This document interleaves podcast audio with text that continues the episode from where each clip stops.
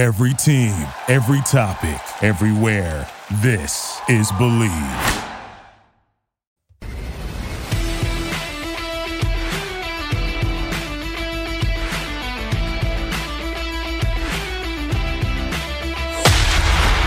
You're listening to the Hawg Talk Podcast, part of Believe Podcasts and the Buzz Radio Network. Former Arkansas Razorback baseball player Tyler Spoon. We have from ESPN's Around the Horn, highly questionable. Also a two-time Dan Le Batard Show Suey winner and the former heptathlete at Cornell, Sarah Spain. D1Baseball.com editor Aaron Fitt. And current Razorback freshman star Devo Davis. Mr. Ryan McGee. And we are happy to be joined by Martrell Spaight, a former guest of the show, Coach Mike Neighbors from the Arkansas women's basketball team, former Razorback great and current SEC Network basketball analyst Pat the Shooter Bradley. Here are your hosts, Kyle Sutherland, Kevin Bohannon, and Porter Hayes.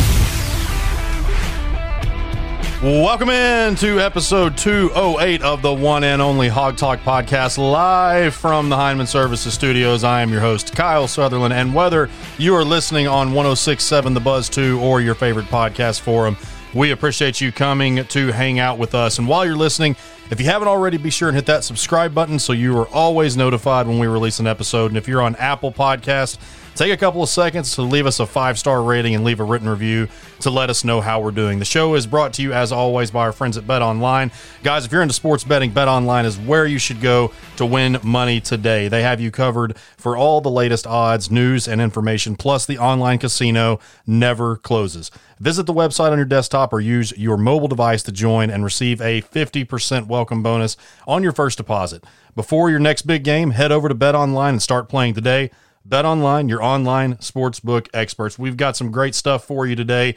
Here in the next segment, Porter is going to be talking with Arkansas Athletic Director Hunter Yurachek. He joins us to talk about the upcoming year, along with some of the challenges that come with it. We thought that COVID was behind us.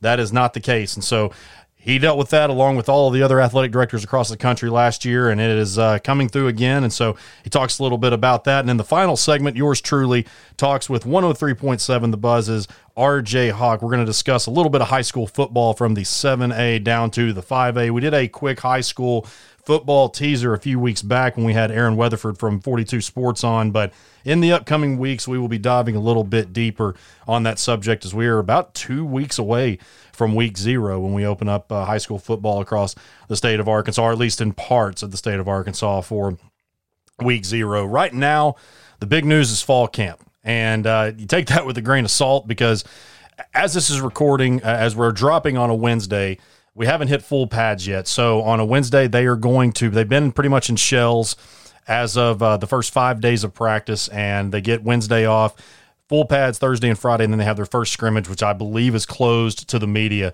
on Saturday. So we won't really get to see a whole lot of that. But the biggest headline right now is Ricky Stromberg. Now, we don't know a lot of details at the moment. Again, this is dropping on a Wednesday, so between now and the next show, uh, the following Wednesday, we might know a little bit more. But all that has come out right now is he is not available for fall camp. Tom Murphy of the Arkansas Democrat Gazette announced on Monday that uh, that we because pretty much it was accusations, and then Tom announced that it was not a major strain or a tear, whatever it might be. Again, we don't know the full on details of it, but we do know that he is going to be out for fall camp, and I am no big time medical expert. I'm no medical expert whatsoever, but based on the UCSF health website, that's I literally just Googled about an MC because I've heard various things when I was a high school athlete and younger than that, but I really am no expert in any kind of health regard, especially with tears.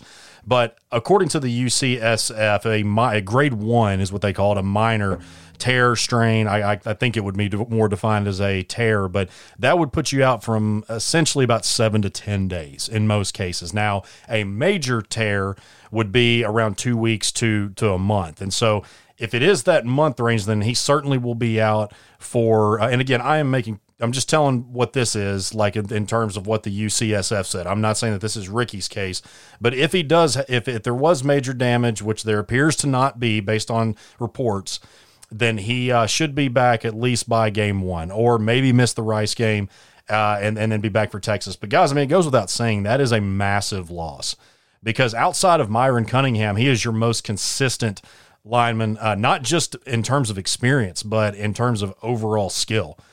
I, like what we have coming in. Ty'Kieast Crawford, he was a major recruit in the 2020 class that was committed, decommitted, went to Charlotte, and then transferred. Everybody knows that story, I think. But I, I, don't know. I, have said many, many times that that's my biggest concern is the offensive line and the defensive line. You can talk all day you want about depth and all the stuff that we have on on either side, especially the defensive line in particular. When you bring in Markell Utsey and Tre Williams from Missouri, John Ridgeway from Illinois State, but we have not seen consistency.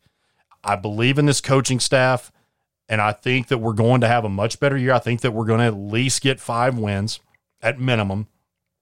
But despite the fact that we have all this this consistency, at least uh, I guess more so experience is the word that I'm trying to use here. Coming back, uh, what has that gotten you? It's gotten 11 wins over the past five years, and so I think this time of year, and we've talked about this before. And it is extremely common, especially whenever SEC Media Days rolls around. It is very common to begin drinking the Kool Aid and thinking that they're going to overachieve. This year, overachieving would probably be some would say, I would personally say the seven win mark, but I think eight, nine wins is definitely overachieving considering you look at the schedule, especially that first half there when you've got that brutal stretch of Texas A&M Georgia and Ole Miss. You can say what you want about the Ole Miss game. I don't care that they had an awful defense last year. They are going to be out for blood against us. You mark it down. They are going to be out for blood. It's in Oxford. Matt Corral is probably the best quarterback in the SEC. If you think we're going to have another six, seven turnover game, whatever, I think it was seven turnovers total. I'm not saying they're not going to create turnovers, but Matt Corral's not going to play that bad again, at least against not against the Razorbacks. And so I think realistically, guys, that five and seven is probably where we're going to be at. I'm not saying that they won't make a bowl game. I've been on a few podcasts over the last couple of weeks. I've been on an SEC one, I've been on an Ole Miss one, and uh, over the past two weeks. And I've said on both of those that I think five and seven will be their record. Six and six is probably that mark to where maybe is, is, is the ceiling. And some of you might think, oh, you're crazy that we should have been 500 last year when you consider the, the Auburn game, which, uh, yeah, I think we definitely won that one as well. And you had a chance against Missouri and you had a chance um, against LSU. But guys, I'm sick of the having a chance. I, I get it that you have to, and I preach all the time that you have to understand the situation. But the fact of the matter is, we are where we are right now, and that is an 11 win team in the last four years. I believe in Sam Pittman. I believe in Kendall Briles. I believe in Barry Odom. I believe in KJ Jefferson. Now, I think some of you that put him at a, a dark horse Heisman is a little bit extreme for someone that's had, what, two total career starts Missouri last year and then LSU his freshman year in Death Valley. So I think that might be a little bit too far. But I think that this guy is as confident as any new coming quarterback that I've seen, uh, really, and I don't even know how long. So I like what we have there at quarterback. I love what we have in Trelon Smith. Obviously, Treylon Burks is one of the best in the SEC, one of the best in the country. I definitely think that he is the best receiver in the SEC. I will certainly agree with that, home or take or not. But I really just kind of want to be a voice of reason for those that are, and, and you know what? You might roll this tape back come November, December, and throw it all in my face, and I might have have eggs all over me. And you know what? That's fine. I hope that that is the case. But I just think that we get too involved in the Twitter machine. We get too involved in, in headlines. And I'm not saying that Arkansas media hypes us up, but that's their job. That's their job to to write storylines that uh, that makes it seem like that. Hey, this group is looking good. That group's looking good. Again, as this is being dropped on Wednesday, what uh, I think August 12th is when we'll be dropping this. August August 11th. They have not been in full pads yet. It has been all shells. And so we have no idea. Just kind of like how you really can't judge. Just, I mean, I understand again that we have a lot coming back, but you still can't judge this year's success of what you think it's going to be from what happened last year. Every single year is different. And I just wanted again, reiterate because we, we, we get caught up in possibly winning seven, possibly winning eight, or possibly even up to nine. That's about the ceiling that I've heard it. That some people are saying that we're going to come out and we're going to continue to shock a lot of people like we did last year, and we could win eight to nine games. I just don't see that happening. I don't think that we have the the depth and experience to go along that route. We're we're working on the depth. Sam Pittman's proven that, and Sam Pittman and this other uh, the all the other coaches are proving that they are working on that with the recruiting trial. Really like what they're doing. But you also got to remember there too, guys. We might get a couple of four stars. We might get multiple four stars a class. But that's happening all across the SEC. And who knows where we'll finish this year? That's a long time. February is a long time away now. But the main reason why I'm going on this rant here is because this is very typical, particularly in the last 10 years since the Petrino debacle. I know it was easy to drink the Kool Aid in particular when John L. Smith came in. It was a coach that knew the team. You had all that the talent returning that had won a Cotton Bowl the year before, and many that contributed on the the Sugar Bowl team the year before that in 2010. And there's been so many times since then that we have just put the expectations sky high. And I'll tell you what's going to happen is we're going to think that we get to a bowl game. And again, that might just happen. I don't think that that is out of the realm. I certainly think they're going to be flirting with that six win mark But the problem with this is is we put give all this hype in the preseason and then it turns out whenever you only get four or five wins then it's a complete letdown now i do think that four wins would probably be leaning more so towards a letdown season but five wins i think is probably about exactly where you set the realistic mark i just think that and then sam pittman's going to be on the, the hot seat in terms of the fan base and all that it's it's just it's been a circle of life for us pretty much. Uh, just a, a broken record, I guess, is a better way to put it. Over the last ten years or so, from the John L. year to the Bielema years, you know, Chad Morris years were a whole lot of things outside of recruiting. Uh, not very many good ones. But uh, you know, I just kind of wanted to remind us of that because I think, and that's great. Sharing videos of of Matt Corral throwing six interceptions against us previous uh, previous players, whether it be you know 20 days. Like for instance, I know um, you know for the 25 day mark, a lot of people were putting Felix Jones for the 31 day mark, Grant Morgan for the nine day mark. You'll see a lot of Matt Jones, Darren McFadden from the five day countdown, and so on and so forth. I think that's all great. Get hype for the season. This is a season that we should probably be more excited about than any in very recent or long distant memory considering the fact that we have a lot to be excited about because this team is talented. I don't doubt that. And you're coming off of a COVID year when you weren't able to fill up DW Reynolds. We hadn't filled up DW Reynolds in God three, four years ish, something like that. So I get it. Let's be excited. I want us to win every game just like you do. But let's also come back down to earth and let's understand where this program was and it's going to continue to be a rebuilding process. I know we get so tired of hearing that, but sometimes we just need to be reminded. The other headline KJ Jefferson is massive in a good way. Now, I think that it's being a little bit overblown. Um, that his weight, I know that he himself said he may need to lose about 10 pounds, but I, I don't think it's anything to worry about. He's certainly, um, he's certainly staying in, in shape, at least to the point where he'll be able to run the offense. I feel pretty confident about that. But I, but I, I want to reiterate what I was saying just a second ago. I, I, just love this guy's confidence. Whether it was going in and starting his first ever career game in Death Valley in 2019. Now that LSU defense may have not been the greatest defense of all time, but that offense was arguably. And to go in in that kind of environment and not show any fear, uh, I've never seen that from KJ. I haven't seen it from a lot of Arkansas quarterbacks. I'm not getting at that, but I think that he the confidence factor is right there, which that's a big part of playing quarterback. But it's really just repetition, repetition, gelling with the offensive line from here. I love the skill players that he has around him. I think Blake Kern is a guy that came along very strongly last year. Tight end is a position that we've kind of been iffy at, with, especially with all of the experiments that they've done. Right now, Levi Draper has moved over from linebacker. I don't know if that's a permanent thing or not. Last year, Marcus Henderson the freshman offensive tackle was there pretty much the entire season. I know Blaine Toll was back and forth from defensive line and, and tight end, and he has since transferred to Colorado. You would imagine that's probably a big reason for that. I don't know, but I would imagine. So there's there's a lot of things, especially with Ricky Stromberg out, and there's so many different things, particularly on the offensive line and other positions, that could surprise you. And then someone could come out that we have absolutely no about. Last year it was Hudson Clark at the beginning of the season. I don't really know how much he's going to factor in this year. You would think that he would uh, he would be in the two deep. I'm not really sure. He did get burned a good bit at there at the end, but there's so many things now that we're about to put the pads on that we should be able to find out. But really, it's all going to come down to uh, to game one up against Rice on, on September 4th. And so well, that's all I got for you guys. We're up against a break. Up next, we've got Porter and Hunter Yurachek. Do not touch that dial. You're listening to the Hawg Talk Podcast, part of Believe Podcast and the Buzz Radio Network. In Fayetteville, Rapology is your top spot for banners, signs, and wraps. From commercial fleet wraps, color changes, vinyl decals, and much more, they take care of you in a timely and professional manner.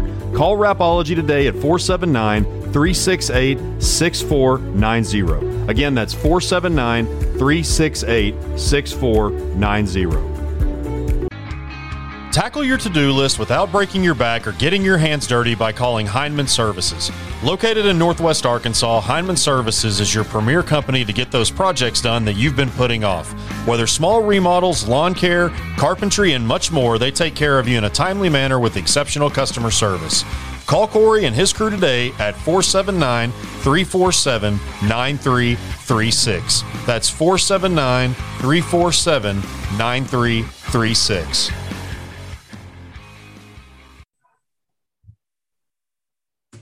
Welcome back to episode 208 of the Hawg Talk podcast. And now we will go to the Workman's Travel Center hotline where we are introduced to you to the athletic director of University of Arkansas, Hunter Yurachek. Hunter, thank you so much for coming on. Uh, Porter, great to be on today. Thanks for having me. And I know things have been crazy with football season started, and you know, with everything going on with COVID, we thought we were out of the clear, and now we're seeing a spike. You know, just just how challenging are you is it trying to keep everything normal, but yet keep an ear open to what's going on with the recent numbers? Sure. You know, we, we thought we had put this in a rearview mirror. We'd opened up Baum-Walker Stadium and Bogle Park towards the end of our spring seasons to full capacity. Um, most of our student athletes in both of those sports were fully vaccinated. And I think we had thought we'd put this in the rearview mirror. We'd announced full capacity at Razorback Stadium and all of our venues moving forward. And I don't know that that's going to change, but uh, over the last three or four weeks, as this virus, I mean, the Delta variant has evolved again, um, not only in our community and across our state and across our country. So we're having to take a step back and reevaluate and make sure that we have the appropriate protocols, uh, first and foremost, to keep our student athletes safe, and then our staff, and of course, any of our fans that will be attending our games uh, moving forward. And how much easier is it now? No, you know, you kind of got a similar game plan. It wasn't like last year where you're just blindsided with this thing. You had no, you know, book or any manual to help how to deal with this kind of stuff. Sure. Well, I mean, there's some things about this year that seem like they're going to be a little bit easier because we have been through this. But I think um, because of the COVID fatigue that many are experiencing now, um, I think the the, the battles you see developing between to mask or not to mask, to vaccinate or not to vaccinate, uh, kind of make things a little challenging as a director of athletics. So we have a great percentage of our student athletes and our staff who have chosen to go the vaccination route, and that's great, but we're not exactly where we need to be. And so we're trying to get to 100% in all of our sports. And obviously, there's many across our community uh, that have chosen not to um, be vaccinated. And now that uh, the mask mandates are starting to pop up in school systems, et cetera. Um, so it, it, creates some different challenges uh, that we didn't have last year because of the COVID fatigue. But, uh, you know, I feel like from an athletic department standpoint, Porter, we're in a really good spot. I'm more worried about what does September the 11th look like when we have the University of Texas in Razorback Stadium we're within 5,000 tickets of selling out that game. That's 72,500 people that not only will be um, in our stadium on that Saturday, but that will converge on our community over the course of that weekend and be in our restaurants and our bars and our hotels and things of that nature. And what does that mean to our community and how this virus uh, reacts to that? And with all the craziness that's happened with the COVID, I mean, as a whole athletic program, you've probably had one of the most successful years as a whole that I can remember. And I don't know how far going back, just with all the success. So was that kind of a you know sunshine to all that that you had all these programs do so well, all these coaches that won SEC coaches year. I mean, how how was that feeling to you? Like there was something actually good come out of all of this. Uh, it was very rewarding because I had said from the start the, the reason we pushed forward um, as the University of Arkansas Department of Athletics, the Southeastern Conference last summer and last fall w- was because it's what our student athletes wanted to do. Many of our student athletes um, saw their winter championships canceled, saw their spring seasons and championships canceled, did not want to go through that again in 2021. And so we put a number of protocols in place, asked our student athletes to make a number of sacrifices. Our coaches did an incredible job holding them accountable. And the fact that we experienced some success in several of our sports out of the gate, our student athletes in the, the winter and the spring sports saw the success our fall sports were having, um, started to believe in the protocols and everything that was in place, and it just kind of fed off each other. And I know our football program went three and seven last year, but I, have given Coach uh, Pittman and his staff and our student athletes um, in the football program a great deal of credit for setting that tone. The way they came out and played in that Georgia game, and then going on the road to Mississippi State to get a win, and you know really going on the road to Auburn and got get, getting a win, and then coming home to beat Ole Miss. It really energized not only our campus community and the Northwest Arkansas community, but I think the entire state when it really needed kind of a shot in the arm. Uh, no pun intended for the vaccinations or anything, but you know, last fall, you know, that's really what this state needed, and um, and then that just kind of catapulted us into just an incredible year, as you referenced. Well, on top of that, you know, just the student athletes and the coaches and the staff that not only had to go out there and play on a high level, playing in SEC, but you know, getting tested two, three times a week, wondering who's going to be with us, who, and changing game plans. I mean, just as a whole, what does that show? You know, just the adversity that they were able to come through and be so successful, and having to worry about all that stuff that people on the outside don't even think about. Yeah, I mean, we we asked our student athletes, our coaches, our staff to make a great deal of sacrifices from uh, wearing masks the majority of the time when they weren't practicing or competing to the, the multiple time per week COVID test to how we traveled to simply how you ate your meals, where you went to the Jones Center, picked it up at the pickup window, took it back to your residence hall room or apartment, and ate it by yourself, where you didn't hang out with your friends that were uh, in the general student population on campus. You didn't go down on Dickson Street um, as much as you normally had because you had to make some sacrifices not only for yourself but for for your team. And I think the fact that we had success in so many of our programs um, that our student athletes again believed in those protocols. And I think if you start out in your fall sports and we don't have success in football and volleyball and soccer and cross country, then our student athletes in those winter and spring sports start to lose some faith in the successful nature of those protocols and the sacrifices that they're making, and they don't believe in them. And so I think the fact that we had success, I mean, you saw teams that were not having success, those were the teams that quit uh, last year. Uh, that canceled their seasons or uh, you know stopped in the middle of the season and canceled multiple games. I mean, we made it through the entire athletic season, and we weren't the cause of one game being canceled. We had to postpone for a week the Missouri football game, but other than that, um, a Razorback athletic team did not cancel an athletic event due to COVID last year.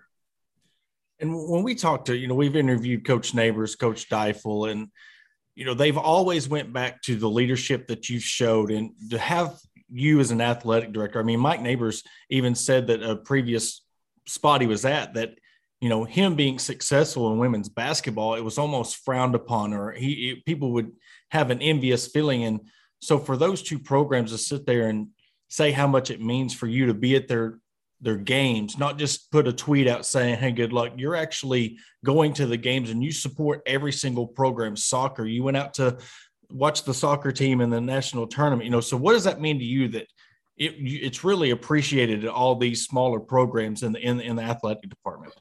You know, I mean, Porter, we, we have 19 sports programs here at the University of Arkansas, 465 student athletes. And um, we expect, we want, and we create opportunities for those 19 sports programs and 465 student athletes to be successful. And we we have a goal this year. We just finished up our strategic plan for the upcoming year, where we want 19 of our 19 sports programs, um, one to be ranked in the top 25 at some point in time during the year, two uh, to uh, participate in NCAA postseason events and/or bowl game. And I can't put that goal out there. I can't hold our coaches to that expectation if I don't provide them with the support and the resources that they need to be successful. And that support is quite simply is um, if I'm in town and there's a home game, I'm going to be at that home game. I mean, I, I sacrifice some of my personal time, but I truly believe that um, our student athletes need to see me there. My staff needs to see me there. Me setting that expectation that not only am I going to be there, but several members of our senior staff and our leadership team are going to be there supporting our student athletes. And quite honestly, it's an easy sacrifice for me to make. I, I say that's the icing on the cake. I mean, we, we, we, we work hard as administrators in college athletics and the opportunity to see our student athletes compete and not only compete, but to compete and have success. Mean, that's what I love about uh, what I do. Um, and to see that joy on their face when they win a game, or even better, when they win a championship or advance to the Sweet 16 or the Elite Eight, whatever the case may be. Yeah, and in some of these sports, you know, like women's basketball, soccer, volleyball, they're only used to seeing 50 to 100, maybe 500 people in the stands. So when they get to success and they're getting a thousand, two thousand, and Bogle berms filled up, and then they got their athletic director there. Coach Pittman's one of the softball's biggest supporter. I mean, you've really created this whole culture that it's not just the teams, it's the coaches. And I feel like the whole coaching staff, they're so you know they want to support each other and that is very rare that you see and and then you got the best fan base in all of college sports that you know how long did it take you to really see the difference between arkansas's fan base and other places you've been well it, it, that did not take long i go back to the day i was hired i think at 10 o'clock in the morning when the announcement was made i had 5000 twitter followers and by i think by noon i had 25000 twitter followers and that they gave me a pretty uh, quick glimpse of what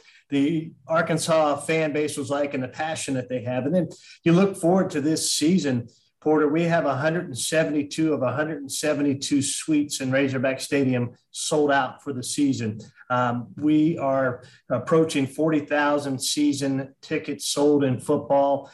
With the uh, help of our three game packages, uh, we're close to selling it, selling out not only the Texas game, but two other additional games that were packaged together with the Texas game we're several months away from men's basketball season and women's basketball season starting in Bud Walton Arena. We have already set season ticket records in both of those sports at this point in time. I think everybody's familiar with what happens at Baum-Walker Stadium in Bogle Park during the spring. So our Razorback fans, they're not just fans of Razorback football. Boy, they are passionate about all of our sports, especially now that they're all having success. And um, it's just, we live in a really special state. I've said this from day one what makes this university special, our department special, what makes our state special is the people and their passion that they have uh, to be a part of the athletic department here, to be a part of this community, to be a part of this state, and the passion they have for the Razorbacks. And, and we'll end it on this kind of a, a personal question. Just how much are you looking forward to on September 11th, you know, the 20th anniversary of 9 11 that, you know, a lot of people in the younger generation don't remember that day and what it meant. But you know, how much are you looking forward to seeing 72 plus thousand in that stadium, calling Hogs? Because th- this will be the first time you really experience it.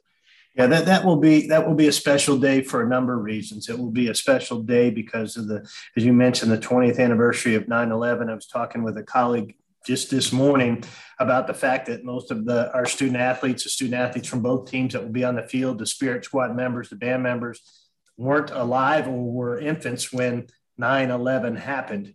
Um, and then that, to welcome back our Southwest Conference rival in Texas, and now the newest member of the Southeastern Conference. And there, there's a lot of kind of understories that uh, will be developing as we head into September the 11th. But as Coach Pittman has said, if we don't take care of business on September the 4th, September 11th won't be nearly as special. And so our football team's focus right now, and Coach Pittman has done a great job of that, is on uh, the Rice Owls and our home opener on September the 4th. And when we get to September the 5th, then all of our attention, um, our football program, our department, everybody will be focused on that September 11th and that weekend and making sure it is special for the student athletes on the field and every one of our fans as we commemorate 9 11 and commemorate welcoming Texas to the Southeastern Conference and, rec- and, and um, kind of welcoming back an old rival to Razorback Stadium.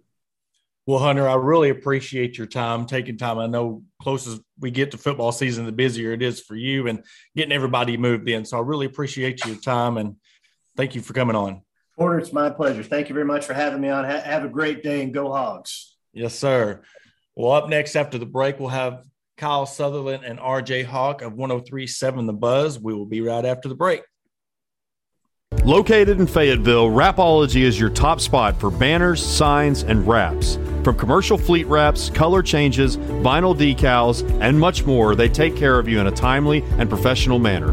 Call Rapology today at 479 368 6490. Again, that's 479 368 6490. Tackle your to do list without breaking your back or getting your hands dirty by calling Heinman Services.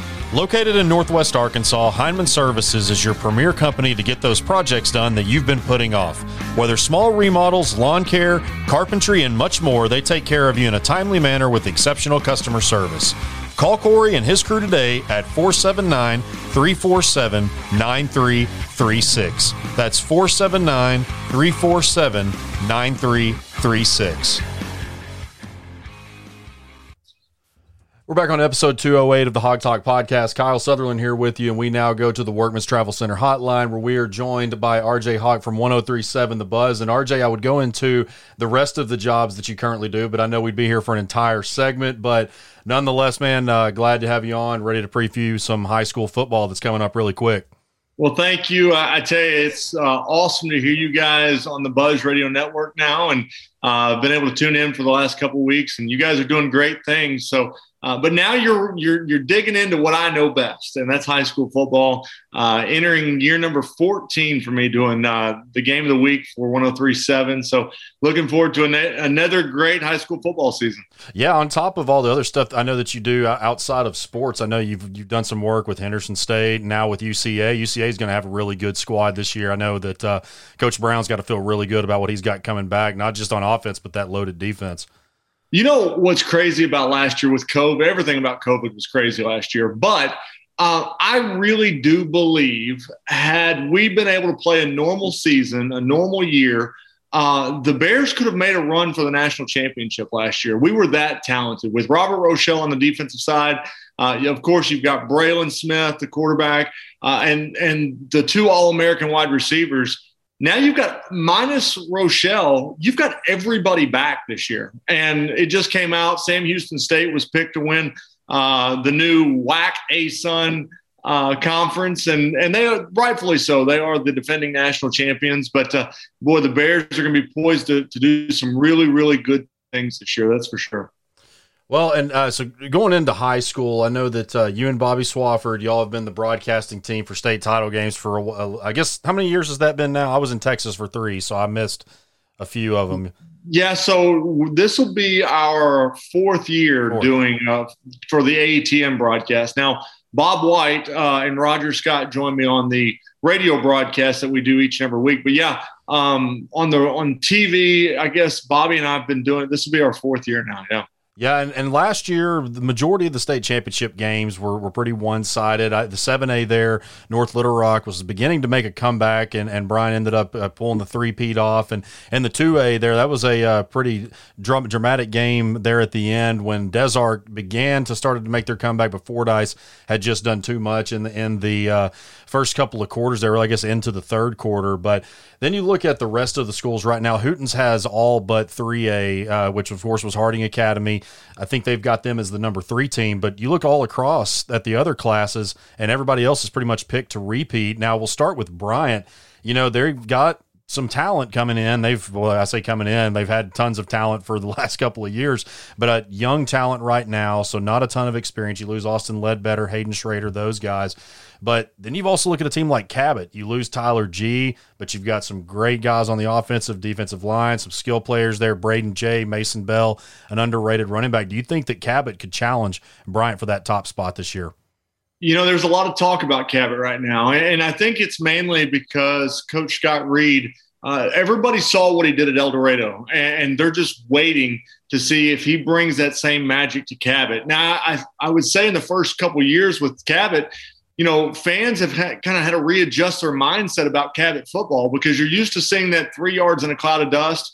And, and now you've got wide receivers at Cabot. You've had a quarterback at Cabot. You've got a defense at Cabot. They had a defense before, but now you've got playmakers that, you know, instead of just running the ball every single time, you're seeing a lot of screen passes. You're seeing plays downfield.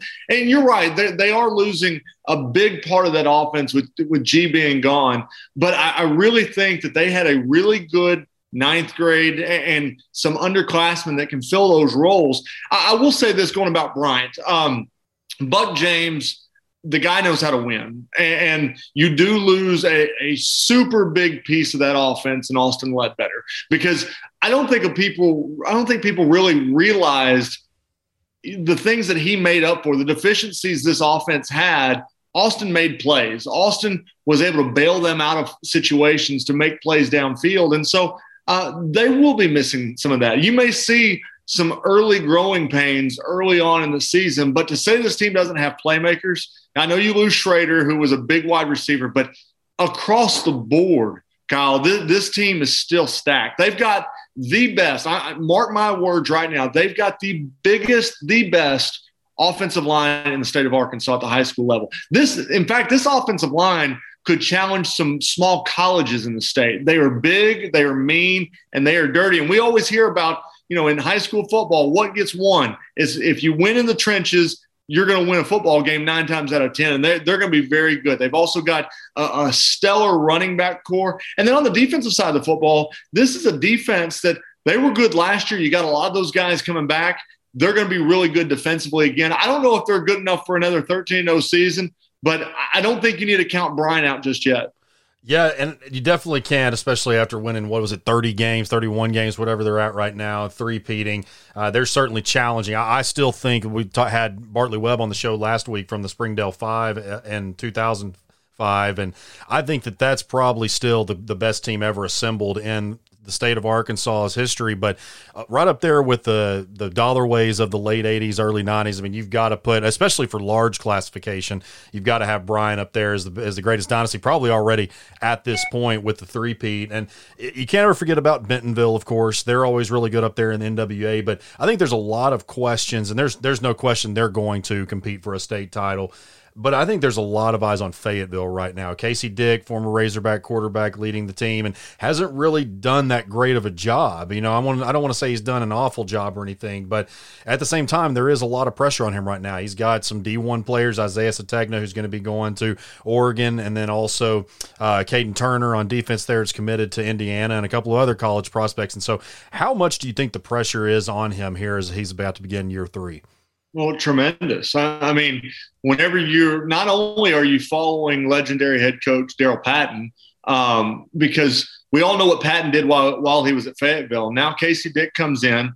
They're okay. I mean, Fayetteville was four and six last year. They were four and one in conference play. Um, this is a team that this is the year that everybody's looking towards for them to make a run for a state championship. And uh, you saw all the the criticism their quarterback made or got from the Little Rock Central game last year, where he inadvertently spiked the football as time ran out. And you know he's going to play with a chip on his shoulder. Um, this is going to be a Fayetteville team that's going to be very, very good. They're going to be much better than four and six.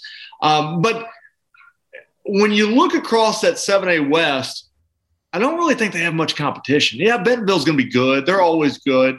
Um, Bentonville West, they were six and five last year. Um, I, I, really think that most of their competition is going to come out of that 7A Central. And, I, you know, a, a, team that I'm going to dub as my dark horse this year is Conway. Yep. Conway was eight and four last year. They were three and two in conference play, but this was a team that could get you at any point. I mean, this was a team that was uh, you never counted Conway. In fact, uh, you know, it ended up being a mercy rule game when they played Bryant, but they, they played Bryant tough or in that first half of that that meeting with those two. It ended up turning to be lopsided, but this is a Conway team that was fairly young last year. They're going to be a year older. And I really think that, you know, what is it? I believe this is the third year for their head coach. So um, I, I really, you know, as much pressure is on Fayetteville to, to do things in the West, I think equally the same pressures on Conway. I want to go down to the 6A there. Greenwood always seems to be the favorite, and rightfully so. They've had a dynasty of their own, really, not just over the last 10 years, even dating back into the mid 2000s there. I think they won their first one under Rick Jones in 2004, 2005, sometime in that range. But then right under them, you, you look at some of the ones Lake Hamilton, Benton. I know El Dorado. A lot of people are really high on, and Lake Hamilton is one. Yeah, that was one of the lopsided state championship games that I think Greenwood just was really nobody was going to stop them that night. But Lake Hamilton's going to, going to have one of the most lethal running games. And now you look at the 6A and also, too, with the transfer into Parkview uh, of Darian Ford, uh, or, or Dar- no, Darian uh, Turner, I think is his last yeah, name. Turner. Is it Tur- uh, Turner or Bennett? One of the two. Uh, no, it's Darian Bennett. I think it was that uh, that came in from Oh, yeah, you're right, Yeah, yeah. third time's a charm. It was Da- uh, Darian Bennett, and they also have a kid named Trent Bennett there at safety. But you'll have him and James Joyner in the backfield there, along with Willie Eccles and the entire offensive line back. So you're going to have some uh, stout guys there right at Parkview. But then also you look at Lake Hamilton, both of their returning starters at running back, who both had I think well over a thousand yards there, and Tommy Gilleran's wing T. And then Benton, you know, they're going to have a chip on their shoulders. C.J. Johnson and co, another great running back within Central Arkansas, since they didn't get to compete in the playoffs last year. Do you think that Greenwood there? I mean, some people might be writing them off because they lost a lot, but then again, just like Bryant, they reload with talent. You know, Greenwood's kind of a fascinating school of Arkansas because, you know, it's not a very big community and, and you're, you're competing with the likes of Southside and Northside and um, they always seem to win no matter who's the coach and Chris Young being there now. Um, this is a team that, you know, you never count Greenwood out whatsoever. And, and um, I will say though, I, I don't I don't know if they're the best team in 6A this year. I I go back. You mentioned them. Lake Hamilton is going to be a force this year. Um, who would ever thought? Into by the way, in 2021, that we would still be talking about the wing T. I mean, and and how effective it is. Yeah.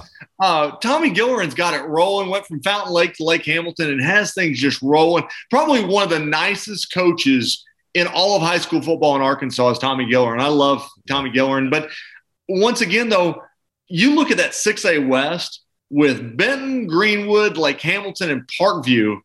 That is almost murderer's row right there with those four teams. And then, you factor in Mountain Home, Russellville, Siloam Springs, and Van Buren. But boy, I, just those four teams at the top right there could it could be anybody's conference at that point. Then you flip it over on at the 6A East. Um, I I really am interested to see what Searcy does this year. Um, Searcy, uh, this is a team that they, they're just what two years removed from a state title, got a new head coach, and, and you know I've talked to some folks up in Searcy, and they say we've got talent. It's just how do we how do we get those guys to come out of the classroom and actually play? And I, I- I think that you know a, a, re, a revitalized coaching staff, just come some fresh blood in there that will really get it done. So watch out for Cer- Searcy on that side. They were only four and seven last year, weren't very good. But another team to watch out for Sylvan Hills. They were nine and four last year, and, and a lot of people overlooked Sylvan Hills early on, and they kept getting better and better. And they su- suffered some injuries in the playoffs, which allowed for them not to go farther. But this is going to be another good Sylvan Hills team. Yeah, I agree with you on Sylvan Hills. That's what I was going to bring up too. They don't bring anybody back on offense. I've talked to a couple of their coaches and they feel very confident. It's just really about are they going to find the guy to run that system? And Chris Hill has has figured it out throughout his entire what 30 plus year coaching career. He's going to play defense, and that's another guy that you're going to run. I actually talked to him oh, I'd say it was probably about four or five months ago. It was actually when Isaiah Broadway had transferred in from Texas, and who, it's, for those that don't know, Isaiah Broadway has since moved back to Lancaster, Texas, so he won't be suiting up for the Bears. But uh, that was one thing that that Coach Hill had told me is he said, "You make sure you put in this article that if you come to Sylvan Hills, it's the place for you to be a running back because we are going to run it all night long." And that's another guy right there. Now Tommy Gilleran does throw it a little bit more than than Chris Hill does, but yeah, there I think the game I went to Sylvan Hills Parkview last year in the quarterfinals, and I think they maybe attempted two passes, uh, if Yeah. that. So yeah, that's going to be another one too. You know, that's all about really just getting the right quarterback to run the system, and uh, and knowing that's real. They they feel like that they just have to do. I think they've got about maybe three or four guys returning on defense, and so uh, yeah, a lot to make up there for. But but again, Chris Hill has shown that he can do it, and then you go down to the 5A, and, and that's just one. So you, you look at 7A Bryant, you always think of them, 6A Greenwood, and then PA. Uh, everybody, all even with Kevin Kelly gone and, and Anthony Lucas taking over, who's been the, I think, the last nine seasons their wide receivers coach. I don't, I don't really think they're going to miss it. Now, you hate to lose that kind of intensity and that kind of intelligence that Kevin Kelly brings. The guy is a borderline genius. But I really, I've talked to Charlie Pfizer, I've talked to Joe Himon. These guys really believe in in this coaching staff because they've been around them for a long time now, and they still obviously have talent. RJ, I'll go on record. I've done it many times. I think Joe Himon's the best player in the state. I, I, No- I just no don't. doubt. I don't think there's any question. That's no disrespect to any of the rest of them. But you look all across at what he can do, in, in not just the run game, what he can do catching the ball, what he can do returning punts and kicks. I just don't think there's any question that Joe Himon is the top player in the state, and I think that PA is going to be without question. I mean, they're clearly the preseason favorite if you look at Hootens and most of the rankings across, but I would certainly think that they're going to be hoisting the state title trophy again here in December.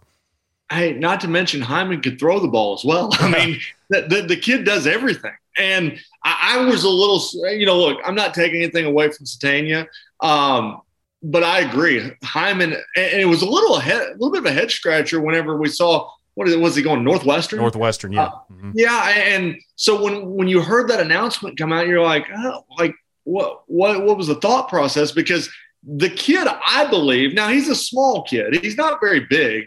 Um, I think he could very well play at the SEC level. Just as a look, there you've seen small. JJ Metters played, you know, big time college football, and you know Himon's not huge. He's not tiny, but he's he is not your big big back that you're going to see at the SEC level. But boy, he's a playmaker. Now, what will be interesting about about Pulaski, Pulaski Academy is when it comes down to fourth down and five, and normally you would see Coach Kelly not punt the football, would go for it, and really put the hammer down on a defense. Will Anthony Lucas and this offense continue that? And I think that's a, that's the question because Kyle, you got to th- you got to think if you're a football coach, that takes a lot of guts when you're on your own of the end of the field and it's fourth and five, fourth and ten, and you go for it. And nine times out of ten in Kelly's offense, he was able to get it. But you, that takes a set to be able to go and say, you know what, we're going to do just like Kelly did it. You don't see anybody else in high school football doing that. And so um, I'll, I'll be interested to see if Anthony Lucas takes that on. I, look, I've known Anthony for a long, long time, and he's as good of a football coach as he is a man. And uh, he'll he will have the same principles that Coach Kelly had at Pulaski Academy. You know, I just I wonder will that same philosophy come out um, because he's he's starting his head coaching career. This is his first time being a head coach, and so it'll be interesting to see when those situations come up. What will that that play call be? Because you know, in the five A Central, you're going to have really, once again, really, really good competition with Little Rock Christian and Maumelle. I, I think Watson Chapel is going to be a lot better this year. You know, Whitehall uh, is going to be. They were eight and five last year. So you've got a lot of good competition in 5A Central. Now, is that competition as good as Pulaski Academy's talent? I don't know. I don't probably not. Little Rock Christian and Maumelle, yes, but maybe not the rest. I'll just be interested to see how the play calling goes as the season goes. Well, I talked with Coach Lucas a couple. That was another one that I had uh, spoken with actually around the time that I had talked to Charlie Pfizer, and he told me, and I put this in an article that they are going to adapt the same principles. You know, that's what they've been going off of. And so I asked him specifically, "Are you guys still going to go with the no huddle?" Just like I asked Coach Kelly if he was going to take those to Presbyterian College, which of course he is. And uh, Coach Lucas says that they are going to continue to do that. I would imagine there might be a tweak here or there, but uh, that's that's still what they plan on doing. You know, if it ain't broke, don't fix it, and uh, keep keep going with what you know. And so, yeah, you, you mentioned Little Rock Christian. Uh, they're always a force there with with uh, Eric Kahua. They would probably have a couple more state titles if it wasn't for uh, if it wasn't for Pulaski Academy standing in their way. I know they got them in 2018, and then of course Harrison, Wynne, and then Lakeside is another one that people are really high on. I know they've got a, especially uh, a sophomore running back there. His name slips my mind right now.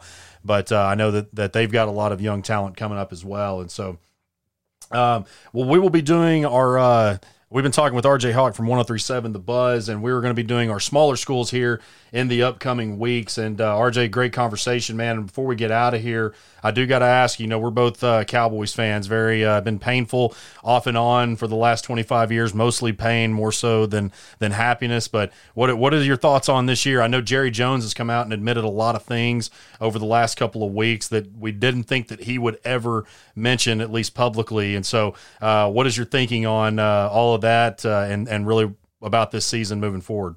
Well, I mean, boy, the, the first part of training camp has been like therapy for Jerry Jones. I mean, yeah. he comes out and cries about Jimmy Johnson, and then he goes to the Hall of Fame and says Jimmy Johnson's going to be in the Ring of Honor. And uh, look, it's good that he and he and uh, Jimmy have made up, and and I think Jimmy's well deserved to be in the Ring of Honor. Now, going to the team, uh, it's really scary whenever you your your multi-million dollar quarterback who comes off a shattered ankle.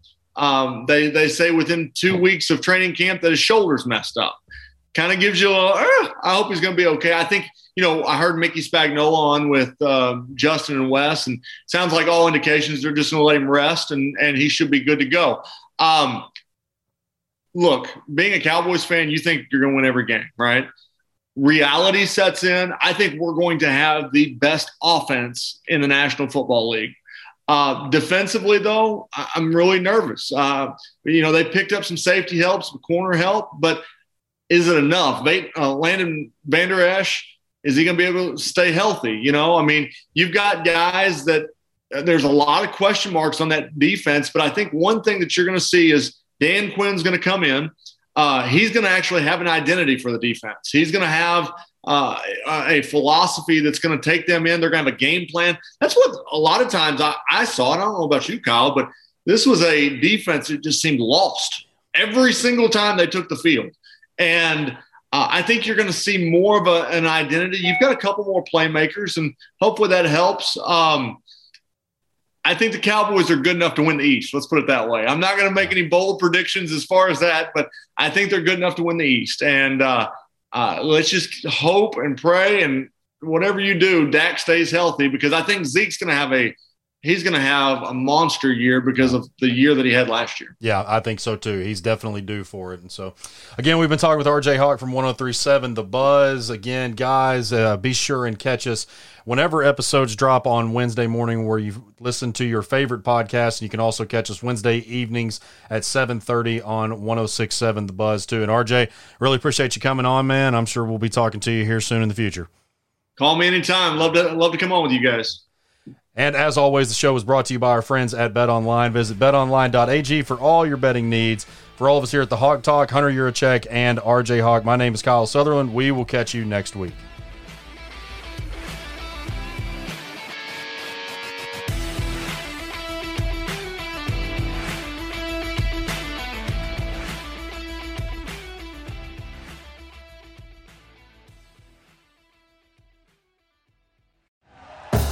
Thank you for listening to Bleav. You can show support to your host by subscribing to the show and giving us a five star rating on your preferred platform.